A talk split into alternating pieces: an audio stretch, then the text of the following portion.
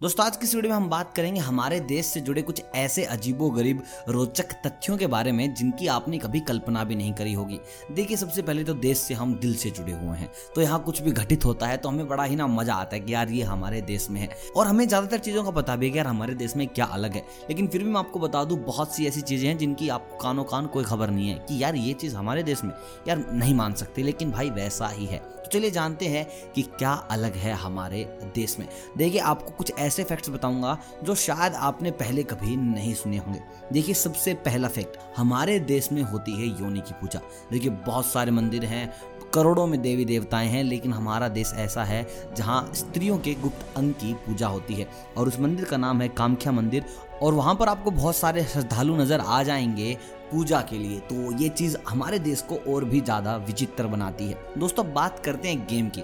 सबको पता है कि यार भारत में क्रिकेट बहुत पसंद है। लोग पागल हैं इस गेम को लेकर, लेकिन क्या आपको पता है कि क्रिकेट से ज़्यादा अचीवमेंट हमें किसी और गेम में मिली है। बिल्कुल गलत। मैं हॉकी की बात नहीं कर रहा, वहाँ भी हमारी बहुत सारी अचीवमेंट है। लेकिन हम बात कर रहे हैं एक और गेम की, जो ज़्यादातर शहर के लोग नहीं खेलते, गाँव के लोग खेलते हैं, मिट्टी से जुड़े हुए लोग खेलते हैं। तो हम बात कर रहे हैं कबड्डी की। अब सोचिए कि हमने कितनी बार वर्ल्ड कप जीता है।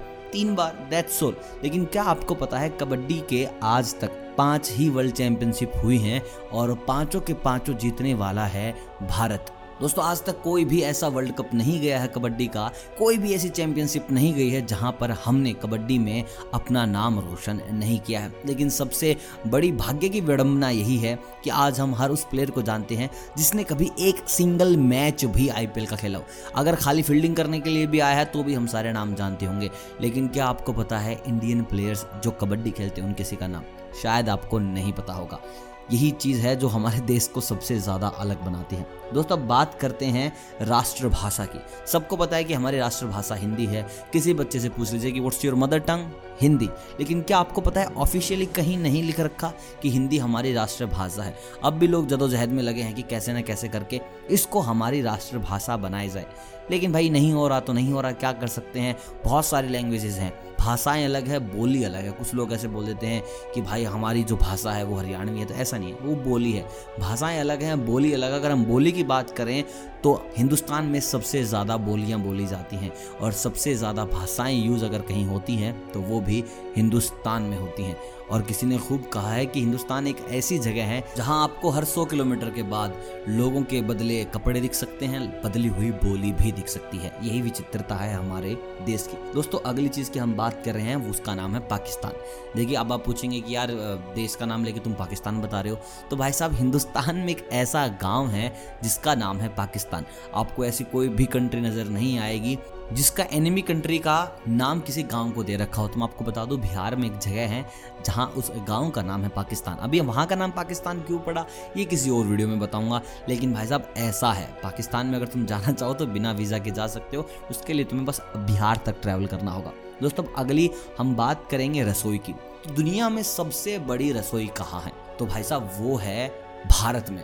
और सबसे अजीबोगरीब बात यह है कि ये रसोई किसी को खाना खिलाने का पैसा नहीं लेती मतलब कि सबसे बड़ा किचन और चार्ज ही नहीं कर रहा। तो ये रसोई मैं आपको बता दूँ कहाँ पर है? ये रसोई है अमृतसर में, और इसको आप गोल्डन टेंपल के नाम से भी जानते हैं।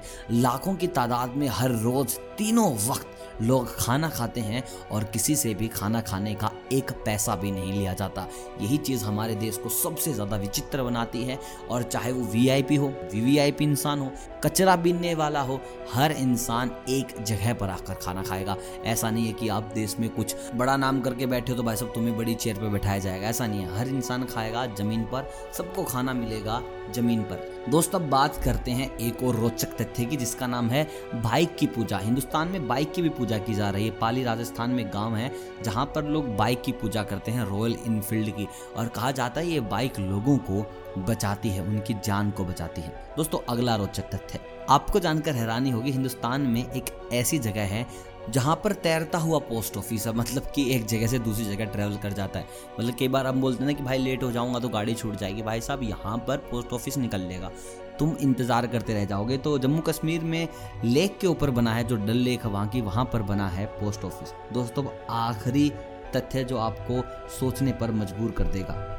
दोस्तों, हिंदुस्तान के आसपास जितनी भी कंट्री हैं, जो हमसे पंगा ले लेती हैं, वो सारी की सारी हर तरीके से हमसे कमज़ोर हैं। आप कैसे भी उनको काउंट कर सकते हो भाई साहब? तुम स्ट्रेंथ में देख लो, पैसे में देख लो, क्षेत्रफल में देख लो लेकिन आज तक हिंदुस्तान ने अपने किसी भी पड़ोसी देश पे कोई हमला नहीं किया। सामने वालों ने हमला किया तो भाई चाटे चला दिए, लेकिन आगे से चलकर हमने भाई कोई छेड़खानी नहीं की। उरी अटैक को भी मैं नहीं मान रहा क्योंकि भाई पहले उन लोगों ने पंगा लिया था, बाद में उनको लगे थे चाटे। तो कुछ ऐसा है हमारा देश, हिंदुस्तान। आई होप कि आपको वीडियो बहुत पसंद आया होगा। ये सारी रोचक जानकारियाँ आपको बड़ी अच्छी लगी होंगी। और हिंदुस्तान अगर आपकी नसों में है, अगर देशभक्ति आपके खून में है तो इस वीडियो को लाइक ज़रूर कीजिएगा, चैनल को कीजिएगा सब्सक्राइब और मुझे कमेंट करके बताएगा कि आपको सबसे अच्छी बात हिंदुस्तान की क्या लगती है। मिलता हूँ आपसे बहुत जल्द। एक और फैक्ट की दुनिया में ले जाने के लिए तब तक आप सभी को अलविदा।